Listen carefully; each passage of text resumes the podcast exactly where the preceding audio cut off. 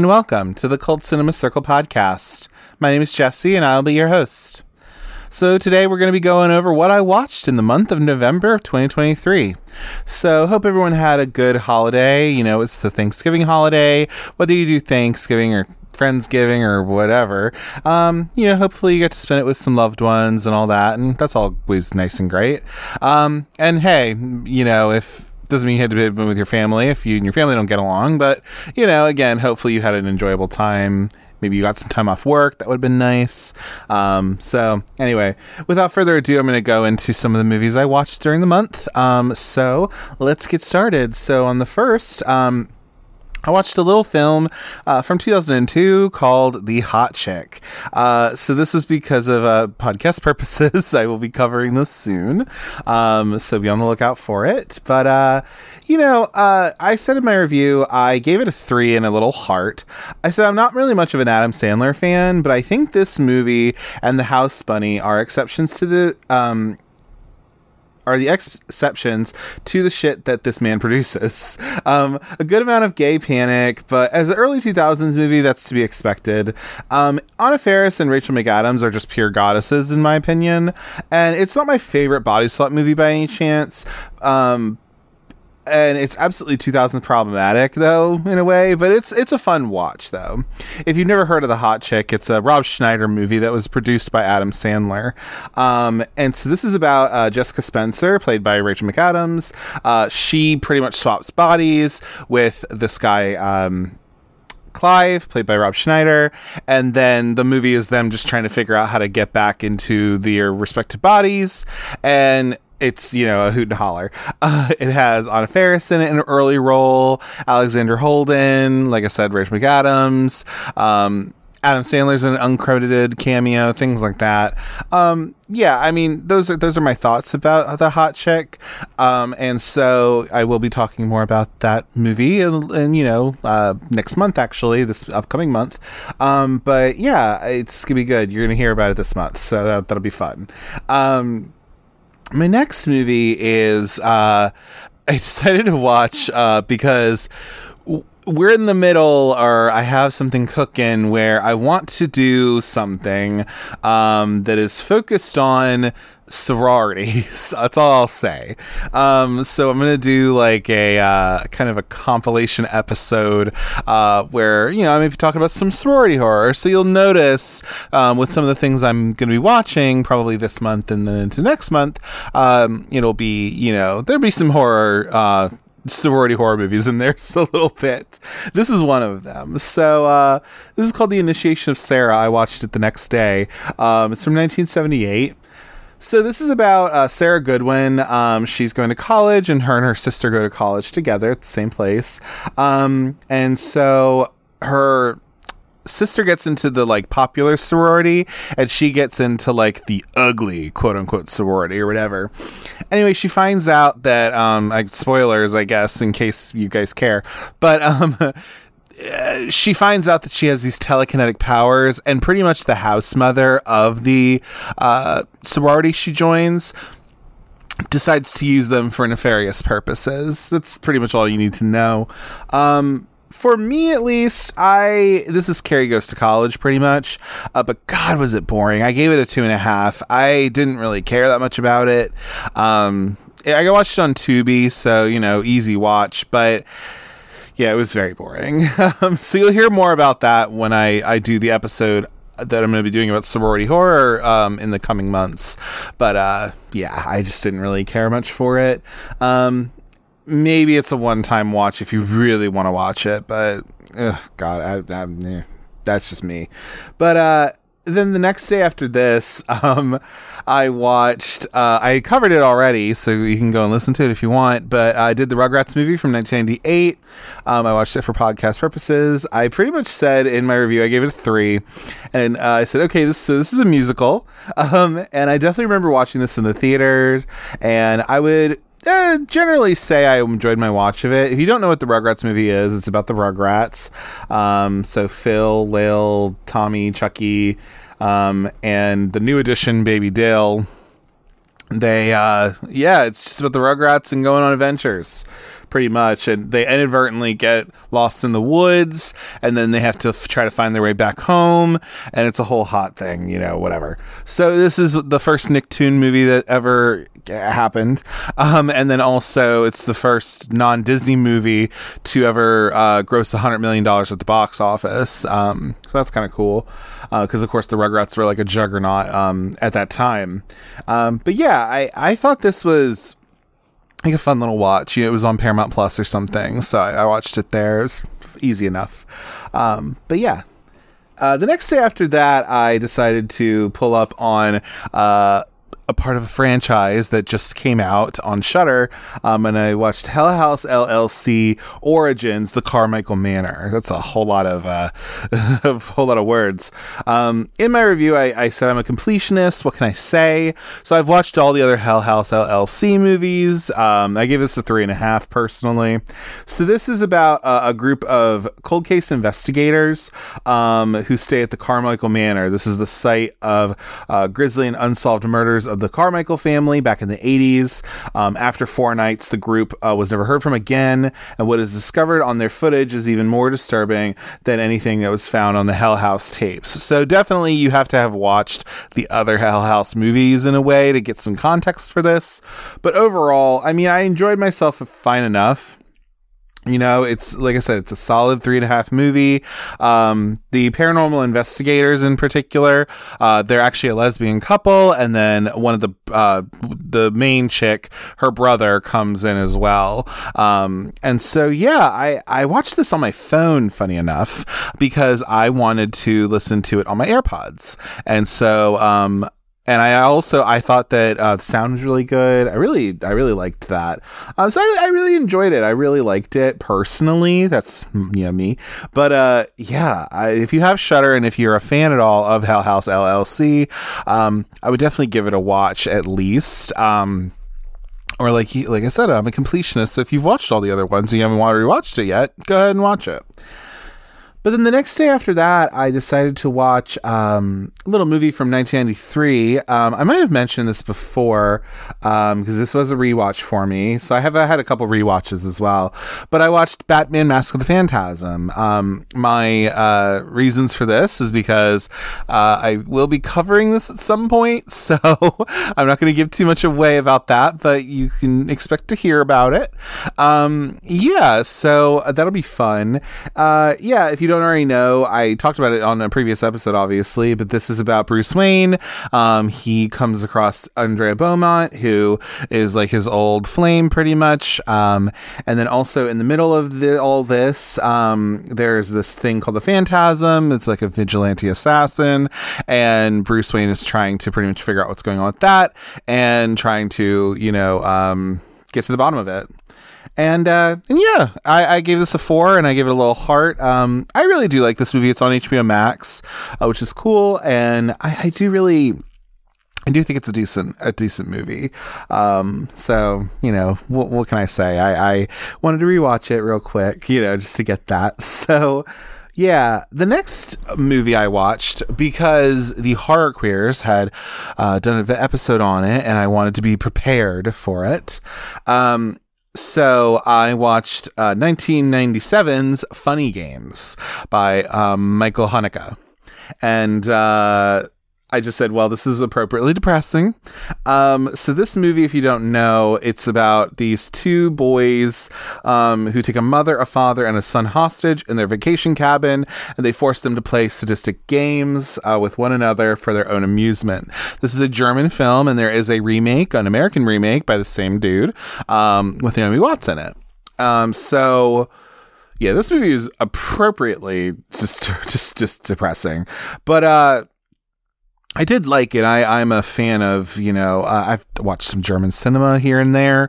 Uh, I like Germany in general. I, I, went there before, you know, it was all cool. So, you know, I, um, I, this movie was a really good it was a good watch regardless of course but it was just something where i'm like yeah i don't need to watch that like immediately again or anything personally. Um, i would be interested in seeing the remake just to kind of see it because um, it literally i think is like shot for shot kind of a thing so.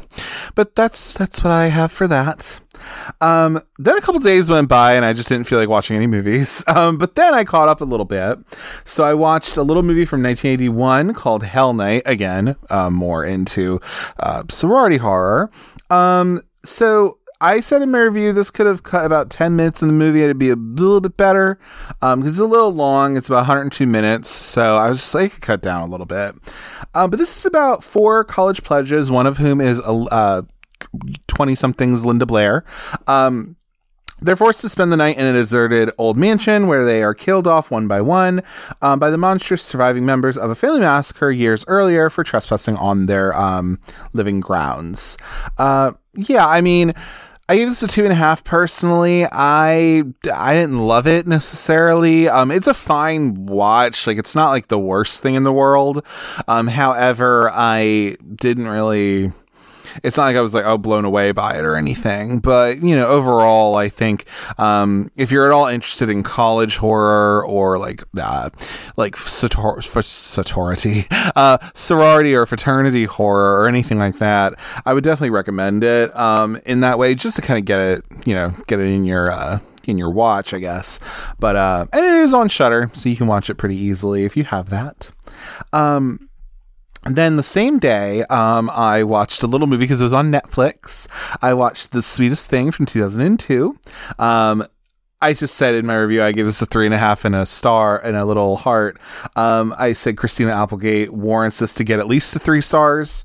Um, and I do agree with that. I believe that. So, Christina, who's played by Cameron Diaz, actually, uh, her life life is stuck in neutral after years of avoiding the hazards of a meaningful relationship. One night, while club hopping with her girlfriend, she meets Peter, played by Thomas Jane, and her perfect match. And so, fed up with playing games, she just finally gets the courage to let her guard down and follow her heart, um, only to discover that Peter has suddenly left town for his brother's um, wedding.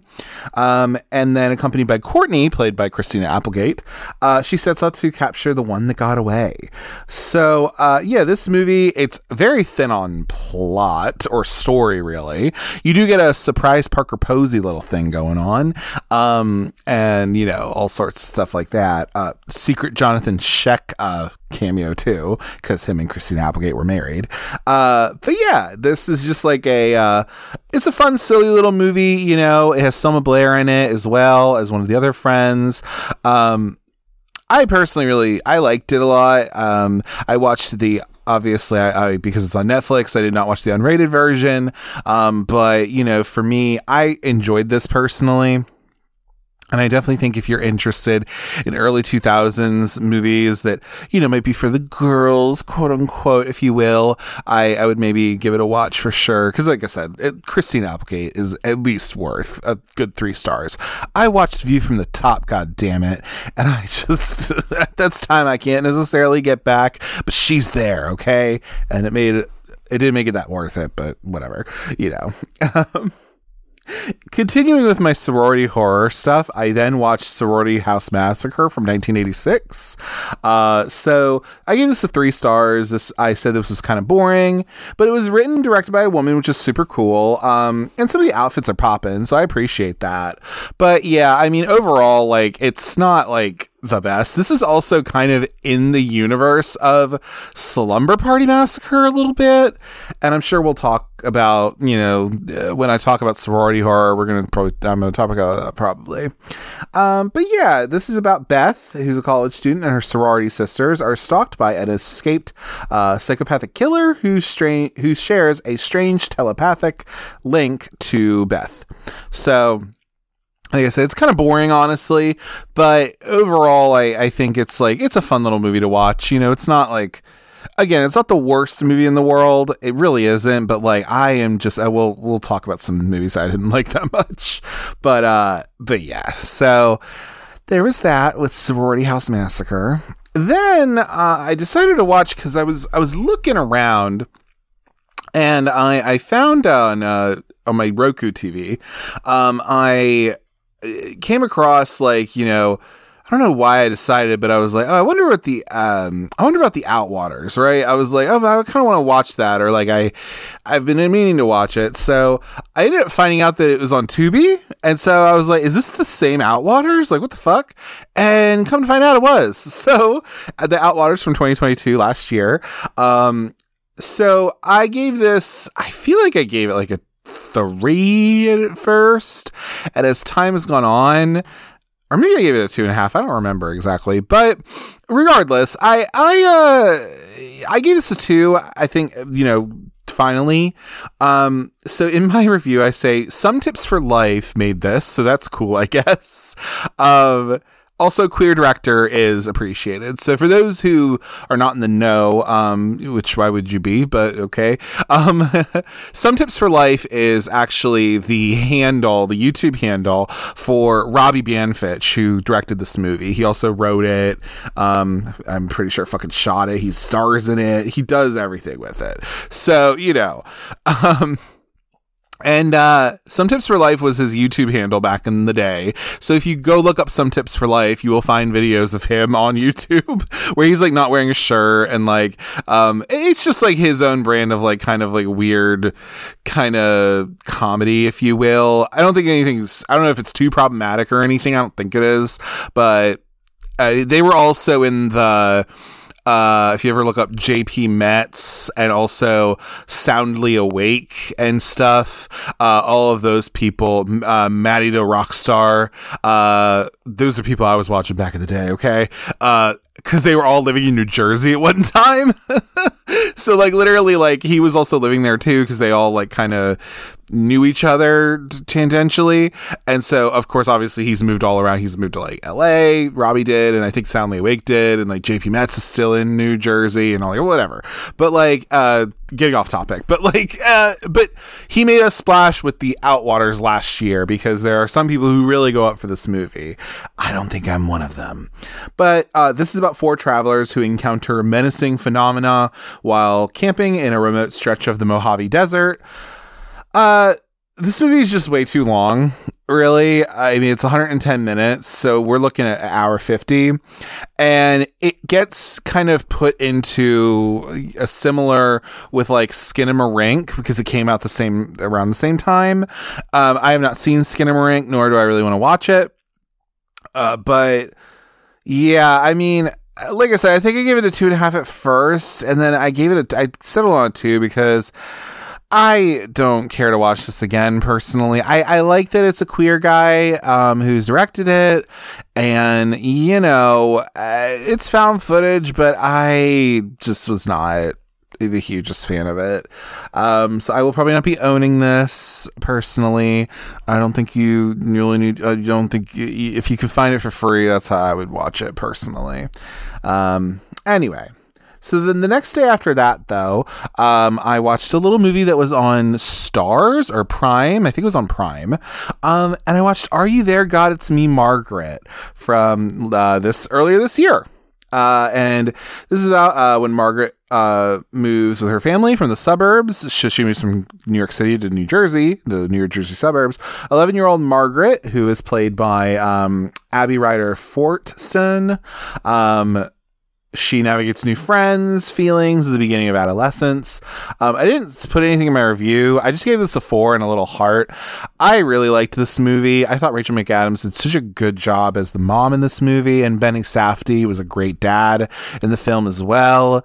Um, I thought, uh, God, the girl playing Margaret was such a good role. I think everyone was really well cast. Like, this is a really decent movie.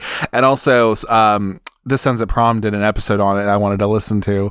Um, so I was like, okay, cool. I can actually watch this. I watched this and now I can listen to that, uh, which I did. It was, it was wonderful. But yeah, so for me at least, um, yeah, I, I, loved it. So if you have Prime, I think it might still be on there. Um, I would highly recommend it. Um, obviously, if you're one of the girls, you know, you might get something out of it. But I also loved it just as like a cis man too. I just really liked it and I thought it was yeah, it just it really just shows like what it's like to be an adolescent in a way. Uh, and then also just like uh, I've said before, probably, but Judy Blume is a bad bitch, and uh, this is why she's a bad bitch. She just tells it like it is, and you know is just is putting stuff out there, and I I fucking loved it. So there you go. I really enjoyed it. Uh, the day after that, though. I uh, watched a little film because I was meaning to. My dog is here, so you know I'm gonna have to push her away. But uh, I watched a little film from 1998 uh, called Ever After, which is on um, Disney Plus right now. So uh, this is by Andy Tennant, um, and he is the guy who also directed um, like Sweet Home Alabama, Hitch, It Takes Two, stuff like that. Uh, this is Drew Barrymore movie. Uh, it's about Danielle, who is Cinderella. It's a Cinderella story. Um, so she uh, has a love for books. She could easily quote from Utopia and an intriguing mix of tomboyish athleticism and physical beauty. She uh, has more than enough charm to capture the heart of a prince after beating him with an apple. uh, yeah, it, it, like has Anjelica Huston as her stepmom. You have Melanie Lynskey as one of the like the stepsisters who actually ends up being the good stepsister, quote unquote. Um, yeah, I give this a three and a half personally. Um, I liked it. Um, it was on Disney Plus, and it's in. Um, I think it's on uh, 4K as well on there, so you can watch it that way. Um, yeah, I thought it was. I thought it was good. Um, I'm not much of like a Cinderella person necessarily. It's not like it's my favorite story or anything, but I thought this was done pretty well. I'm also a sucker for Drew Barrymore a fair amount of the time, um, so I I liked it and I, I really enjoyed it, and I think like you know this is definitely a, an important uh, movie for some people who who like her oeuvre, if you will, but also I think just like um, yeah, I enjoyed it. And also, like, the Movies Made Us Gay did an episode on this, and This Ends at Prom did as well. So I got to listen to both of those episodes, which was nice too. So, but yeah. And then uh, after that, I watched a movie that's on Max right now. Uh, it's on HBO Max. It's called You Were My First Boyfriend. Um, this is by Cecilia Aldarondo. Um, and they're also on This Ends at Prom, um, talking about this movie. Uh, her and the co-creator of this. Uh, so this is about a. Uh, so it's a documentary, pretty much. And um, in this high school reunion movie, turned inside out, uh, this filmmaker relives her tortured adolescence, uh, wondering if she remembered it all wrong. Um, so yeah, I mean, I gave this a three personally. I think that you know, there are going to be some people who do like the movie and who who connect with it. Um, there's also going to be people who don't like it or who think that Cecilia is like pretentious or something. I don't know. Um, I, I, I don't know if she's that pretentious. I think she's putting her you know shit where she wants it to be. you know, she's making a movie about her experience, and I don't think that's too pretentious or anything. Um, I can get how some people may be rubbed the wrong way with this kind of a thing, but I, I don't know. It's her own experience, whatever. Um, and really more so when you watch this, and I won't give anything away, I guess, but like you find out about her life you find out about a friend of hers let's just say. And i think this is also like a sort of love letter slash um I I don't want to say it's just something that is uh, very much for that friend. Is that all, all I'll say? Because um, it gives away um, it gives away what's gone on in their life and all this stuff. So anyway, that might even give some away. I don't fucking know.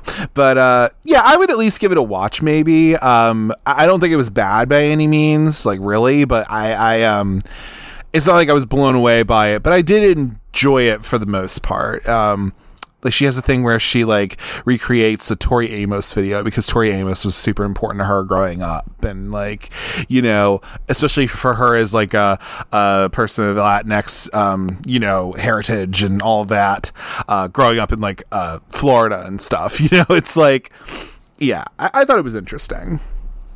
Uh, then uh, I think the next day, I guess, I watched a little movie uh, from last year. It's on Netflix currently.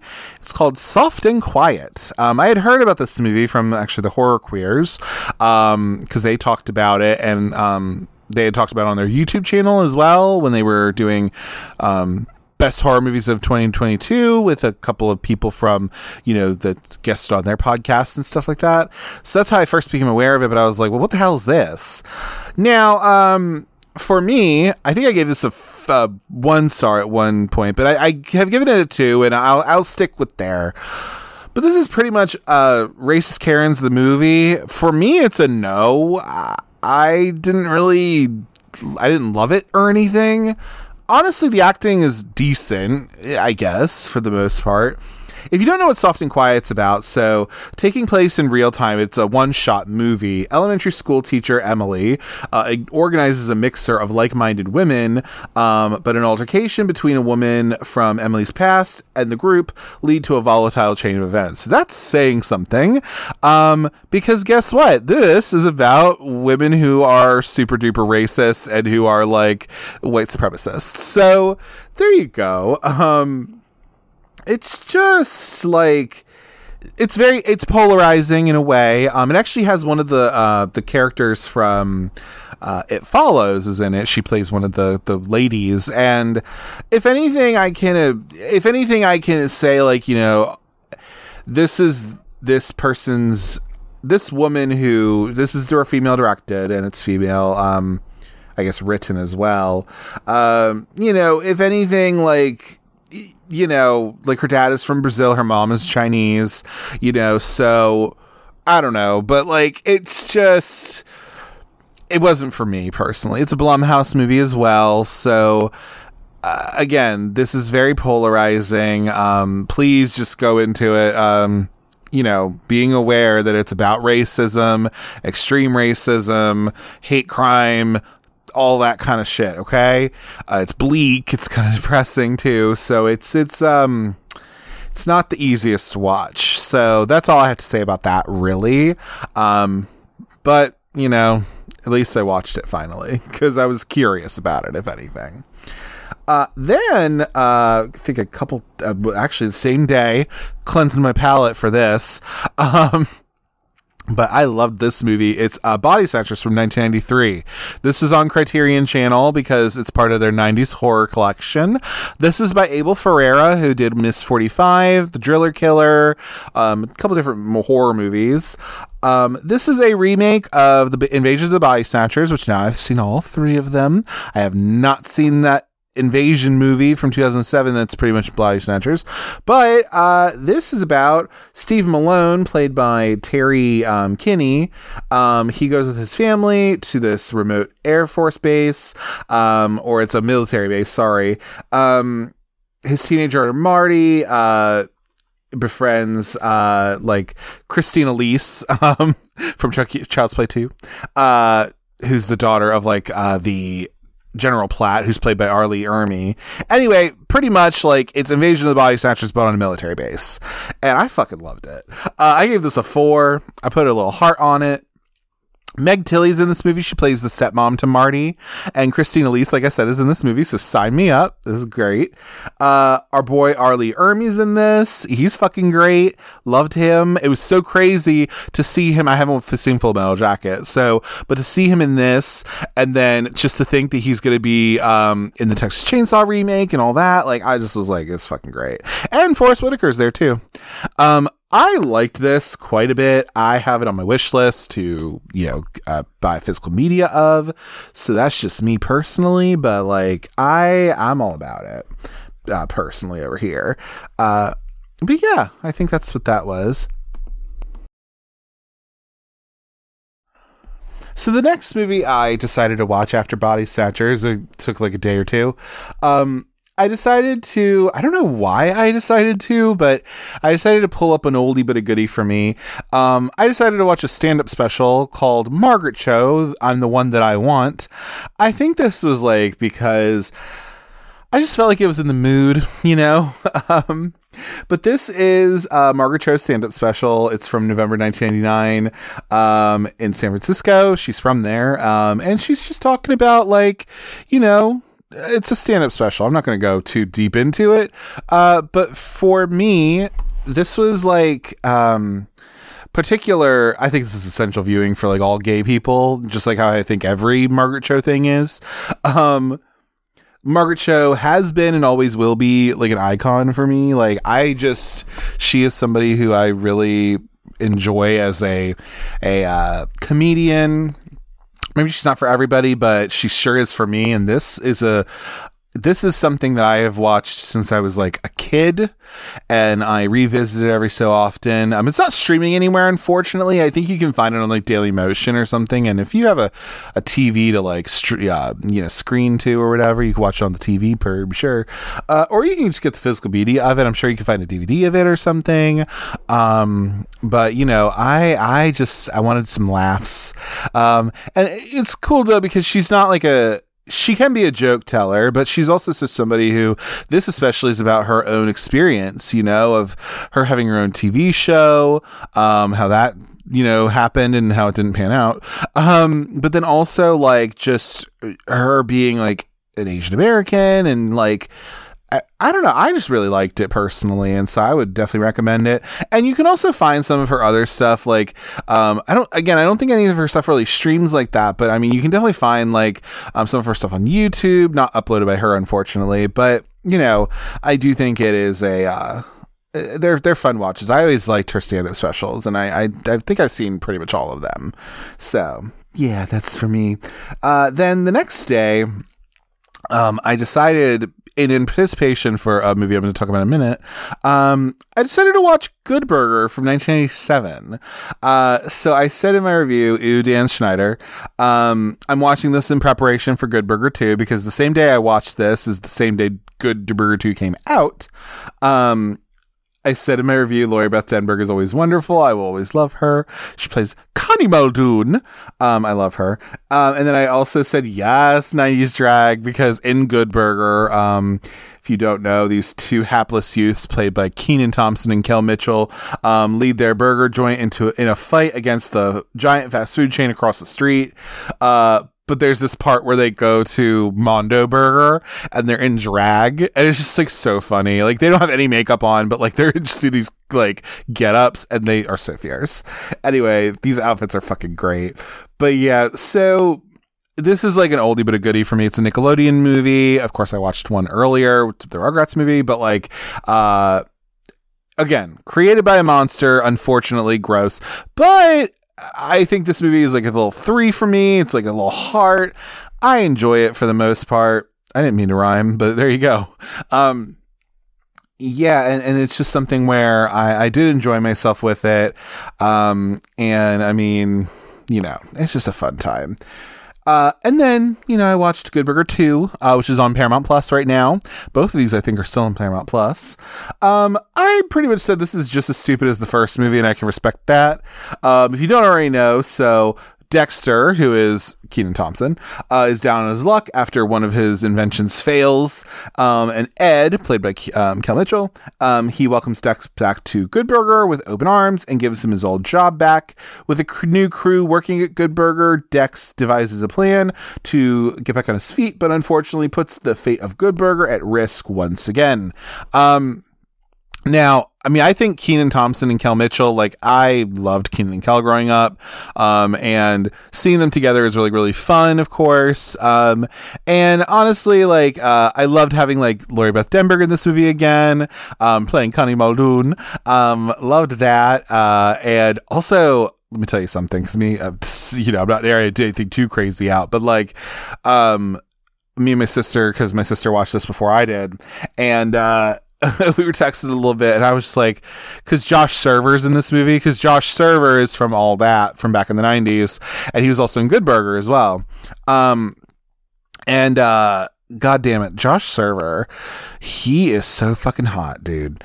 Oh my god. Anyway, so yeah, um, and he still looks really good. Um, he's in this little movie for like a minute, and oh god, he's so cute.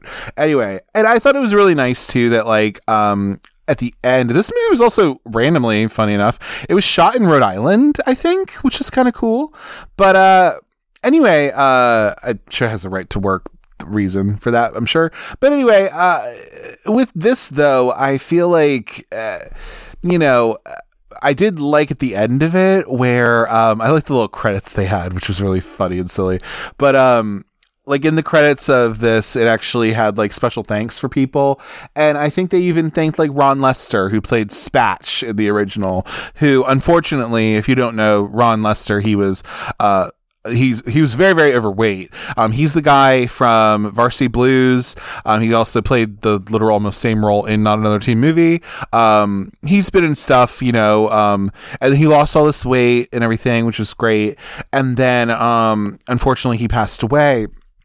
But I do like that they gave him a little thanks because I'm sure if he was still alive, he absolutely would have been in this.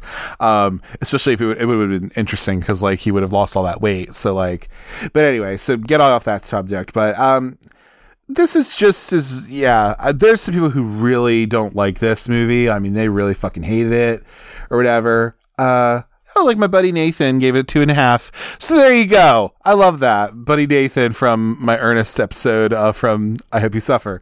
Um, yeah, I I agree with you, buddy. I really do. Because again, it, you know, the first one isn't really much right to. It's not much to write home about. This one, I feel like it just, and you got to remember also, like this one in particular, it's something where this was brought about because people were like, "Oh my god!" Like Jimmy Kimmel or whoever, no Jimmy Fallon. I'm sorry. Uh, he had both of these guys on the uh, their his show.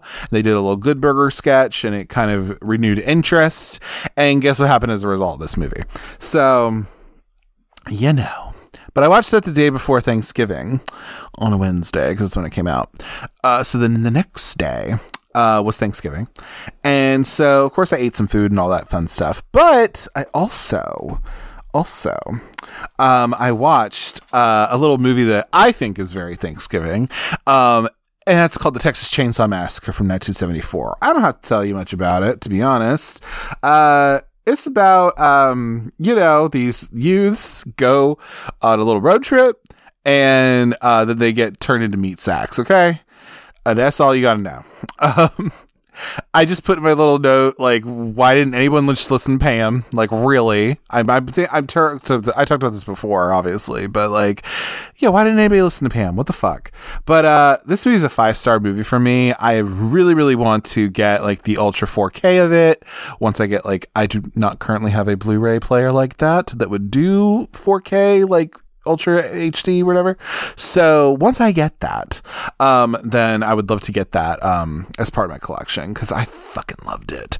Um, and, but also, what's nice too is that if you go on Shudder, I think so. If you get yourself a Shudder subscription, y'all, um, if you're at all interested, you have like a 4K TV. I'm pretty sure that um, because that's from 2014 or something like that. Uh, I'm pretty sure that that like uh 4K restoration or whatever is what's on Shudder because it looks real good on my my TV. So I mean, I'll I'll give it that. So then, um, because I just covered it on the show, so I of course had to watch it. I watched it on Black Friday. Um, I watched Repo the Genetic Opera from 2008 because it's celebrating its 15 year anniversary. I did an episode on it, so of course I had to watch it. So, uh, if you don't know what repo is, it's about uh, a not so distant future. Um, this company, uh, you know, an epidemic, an epidemic of organ failures has devastated the planet. This company um, has this whole thing of like, oh well, we can like give you like um, these organ transplants and like you know we can try to help you finance for them and whatever, and then fucking they'll repossess your fucking organs and then shit ensues. So, you know, the cinematography in this movie is wild and not in the best way. Um, the aesthetic's really specific. I can, you know, appreciate that. Um, Bill Moseley's in it. Like the the cast in this is like kind of crazy. Um, it's a Darren Bousman movie. Um, and, and, again, I don't think I would watch it. If you go listen to my Repo episode personally, I'm just not the hugest fan of this. I gave it a two and a half. Um, I am much more about just like watching Rocky Horror, if anything. Um, but I can respect that this has a certain aesthetic to it and it has a uh, level of a cult following. So there you go. But yeah, I just didn't like love it or anything. Then um, the next movie I watched was in preparation for Horror Queers because they were covering it on their show, and it was actually on uh, Xumo Play, I believe. It was streaming somewhere where I didn't have to pay for it, uh, was the Mothman Prophecies from 2002. This is a Richard Gere movie, and it's uh, with Laura Linney as well. John Klein, who's Richard Gere, um, is plunged into a world of impossible terror and unthinkable chaos when uh, fate draws him to a sleepy West Virginia town, Point Pleasant, um, whose residents are being visited by a great winged shape that sows hideous nightmares and fevered visions. I didn't have much to say about this movie or anything. I would recommend um, what you know listening to Horror Queers in their episode with Ari Drew, um, because Ari actually really likes this movie. Um, and we've been in talks because uh, if you didn't already see, he's going to be on next week uh, for Sister Act 2 Back in the Habit. Uh, we had a wonderful conversation there, so be on the lookout for it. But, you know, I did like this movie. Um, I gave it a three, and I it, it gives me winter vibes, you know. Um, and it's a little long for me. I think they could have cut it just a little itty bit, but overall, it, it is a little unsettling. It's very atmospheric. Um, and yeah, and Richard Gere gets better because in the first half of the movie, I was like, what is he doing? But overall, he ends up getting better, I feel like. Uh, but yeah, so uh, like I said, um, it might make the rounds on streaming every so often, but um, I'm always just about not trying to pay for uh, for streaming if I don't have to, or if I don't have to, you know, if I don't already have the subscription, you know, I want to try and find it the easiest, freest way I can personally. Um, so yeah, give the Mothman prophecies a, a whirl, whirl if you want to. Then uh, I watched a little movie again back on my sorority shit. Um, I watched a movie on Tubi called The Haunting of uh, Sorority Row. Uh, so this is a lifetime movie. Um, you know, it's pretty much about Samantha Willows, played by Leighton Meester before she was on Gossip Girl. Uh, she's a college freshman. She looks to pledge a fraternity. Unbeknownst to Samantha, it is haunted by a former pledge, taking revenge on those who wronged her. So it's currently on Tubi at the moment. Um, you know, listen, it, there's not much to it. It's very Canadian, of course. Um, you know, they shot it up there. This was literally like a lifetime movie um, that was on their channel. I gave this a one and a half personally. Not like I'm hating on all lifetime movies or anything, but like I didn't like this that much personally. Um, but I did watch it because I am doing something about sorority horror. So, you know, I wanted to kind of get uh, a vast variety of other things that, you know, would fall under that. And this does constitute that. So that was my reason for watching it. Then, because it was leaving, it is leaving Criterion Collection. By the time you're hearing this, it's not going to be on there anymore. Um, but I watched as part of teen horror on there, I watched Battle Royale from 2000. Um, this is a movie where, um, in the future, the Japanese government captures a class of ninth grade students and forces them to kill each other. Um, under the Revolutionary Battle Royale Act. Um, yeah, I really like this. I give it a four and a half personally, a little heart. Um, I am a sucker for Japanese horror movies, and I love me a good Japanese horror film. So uh, this I do think constitutes that, although it's very much like a action movie or like a I don't know what the hell you want to call it, but it's a horror to me. It's very bloody.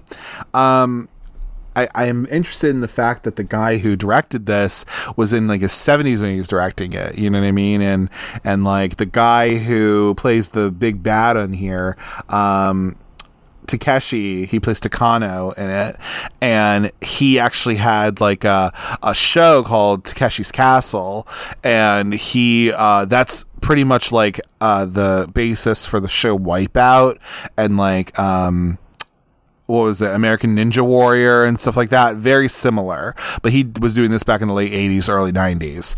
So it's so funny to me that like he would be in that role of the big bad, pretty much this is also where like um the girl who plays Gogo in Kill Bill, um, the Asian girl who's like the killer or whatever, is part of Lucy Liu's like whole fucking shit. Um, like she's in this movie, and literally, this is one of Quentin Tarantino's favorite movies. So, like, the reason he saw her uh, was because of this movie, and that's why he cast her in Kill Bill. Uh, but yeah, no, it's it's a fucking great movie, dude. I would owe this in a minute. Um, so that's me personally, but I, uh, yeah, I enjoyed myself with it. Um, I would even rent this if anything. If you've never seen it before, please do yourself a favor. It is kind of bloody and it's like kids killing kids. It's very much. I mean, I would. I don't think it's. I don't know if it's out there necessarily, but I mean, there's no way that Hunger Games was not influenced by this shit. I mean, come on now. But you know, that's just me. But uh, yeah and we're coming up on the last two movies I watched. So I decided to watch a little movie from 2000 because I've been meaning to watch it. Um, and I did watch it. I was able to find it on the YouTubes. Um, it, it, does come on Max every so often though, but it was it was you know c- cut up in on YouTube. Um, you can find it. It's called Loser from 2000. This is Amy Heckerling movie. This is right after uh, American Pie because it has Jason Biggs and Mena Suvari in it.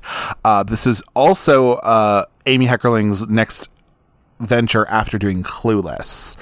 And this movie got ripped apart. Um, pretty much what it is, it's a uh, about a kid named Paul who's played by Jason Biggs. He's from the Midwest. He is uh, going to college in New York. Um, and he gets a crash course in city life while he's dealing with his like three horrible roommates, um, two of whom are played by Zak Orth and also Jimmy Simpson, the former Miss Melanie Lynskey. Um, anyway, he then uh, befriends a virtually homeless college student, uh, Dora, who's played by um, Mena Suvari, um, and she's uh, dating this horrible professor uh, played by Greg Kinnear and it's also a remake of the Billy Wilder, I think, film called The Apartment, um, which is also the basis for the musical Promises, Promises. If you didn't know that already, but uh, yeah, I personally, for me, I liked this movie. I gave it a four, a little heart. Um, I really liked it. I mean, I maybe would go down to a three and a half, if anything, but I still really enjoyed it. Um, I would love to cover it for the show at some point, but like, I I liked it. I thought that Jason Biggs was a great character, and um, I liked you know Dora's. You know, I liked her character as well. Um, Mena Suvari, of course, and uh, and yeah, I I liked it, and I want it to. Um, I would like to stream it again. I, maybe if I rent it or something, I can do that. But I would love to make for it to make the rounds again, so I could watch it on like HBO or something like that. Because yeah, it was like super fun, and I really enjoyed it. So you know, people don't know what. The, what does anybody know really i mean but yeah so that was for me at least like i, I really liked loser personally um big fan big fan um, and then my last movie of the of the you know month that I watched was uh, a little film from 2000 called Center Stage. This was in preparation for the um, podcast for This Ends at Prom with uh, BJ and Harmony Colangelo. Um, this is about 12 teenagers who come from all different backgrounds. They enroll at the ABA, which is the American Ballet Academy in New York, um, and they each deal with the problems and stress of training and getting ahead in the world of dance. Um, so I think what's really interesting, I gave this a four and a little heart. I really liked this. I don't come from a dance background. I come from, I guess, if anything, a theater background or a um, music musical background, if you will. Um, you know, if anything, theater is probably more so. But like, uh, for me at least, I really. I really liked this movie. I thought it was so fascinating um, that four of the the people in this movie who are in the main cast uh, are just dancers. So they're not really actors, you know, first and foremost. Um, but like this is Zoe Saldana's first role she ever had. Um, this is you know. It's just so good. Like I, I really liked it personally. Again, the acting is is left to be desired just because the people who are in these roles aren't necessarily known for being like the best actors. Zoe Saldana in no uncertain terms, it's her and Donna Murphy are like the better actors of this film, okay? But like even the people who are you know the main cast who are also dancers. I mean, I'm not watching this movie to like watch something that's compelling of like the acting. Do you know what I mean? Um, I'm not trying to like see this perfect actor performance, but this movie has motherfucking choreography. Ooh, bitch, it has choreography. So like, it's just. I watched this on, um, I think it was Australian Netflix, I believe. So I was able to finagle my way and kajigger my way to, to watch it. But I personally, I really enjoyed it personally. Um, this is way better than Save the Last Dance or anything like that personally for me. Um, I just thought it was it was real fun and um, yeah, I think it got it got shit on a little bit when it came out, but like I honestly think like this is just such a, a it's such an interesting film. Um, I also think that uh, Susan May uh, Pratt, who, if you don't already know, she is uh, Julia Stiles' friend in 10 Things I Hate About You, but also she is Melissa Joan Hart's best friend in Drive Me Crazy. Um, but she is one of the dancers in this movie, and I thought she did a great job. Um, it was so cool because I in those other movies, I she's the best friend. She's Julia Stiles' friend who falls in love with David, you know, who gets in love with David Krumholtz or whatever, and then um, in in the Drive Me Crazy movie, she's just Melissa Joan Hart's friend. Uh, really, I don't even know what the hell she did in that movie. So like, but in this movie, I I think she had a more fleshed out character, um, and she she actually, funny enough, she actually had the she did not have any dance training really um but she's actually the character who has the most like um she is like touted as like the best dancer, if you will, which I thought was really interesting. But please give it a watch if you haven't already. I think uh, Center Stage is worth it for sure. Um, but yeah. And so there you go. There you have it. That's what I watched in the month of November for for uh, 2023. Um, and then, of course, you know, we're going into December, we're going into the holidays. So please, please, if you live somewhere where it's cold, please stay warm. Um, you know, so I am staying warm over here in Maryland. Um, but you know, I, I, also think like, you know, you'll, you'll be seeing some, some Christmas stuff from me a little bit. Um, just a tiny bit, you know, nothing too crazy. Uh, of course, we have an episode coming out next week and, uh, have some other stuff coming out as well. Um, but yeah, it'll, it'll, be a fun time, I think. And, um, you know, if anything, I hope you all have a, a wonderful end of the month, of course. And uh, I, you know, now that you're hearing this in the beginning of December, if anything, I, you know, hope that you have a great, um, you know, great holiday season, if anything. Um, you know, however you want to celebrate that, whether you're with family or friends, whatever it is. Um, you know, and just remember to be kind to people and be nice and, you know, um, be aware of people around you and, and, you know, all that good stuff, you know. Um, the world's in a crazy place right now, but uh, I think if anything, like you know, especially during the holidays, it's it can be really hard for people, of course, and so again, you always want to be nice and be cool, and you know, just. Uh, do all that good stuff. Uh, this this has been your this has been your uh, um, this has been your daily uh, affirmation or whatever, I guess. Uh, but again, thank you all so much for if you are listening to this. Thank you so much for listening. Um, of course, I have all of what's on the back catalog, so you can listen to all those episodes if you wanted to. You can follow me on Instagram at uh, Cult Cinema Circle, Letterboxd at Jesse J E S S E K R E M P um, to go list, to go see what I may be watching and all that. Um, and yeah, you know, uh, pull up on these new episodes that we'll be bringing up. And uh, until until next time, uh, thank you for listening to this episode, and I wish you the best. Thank you. Take care. Bye bye.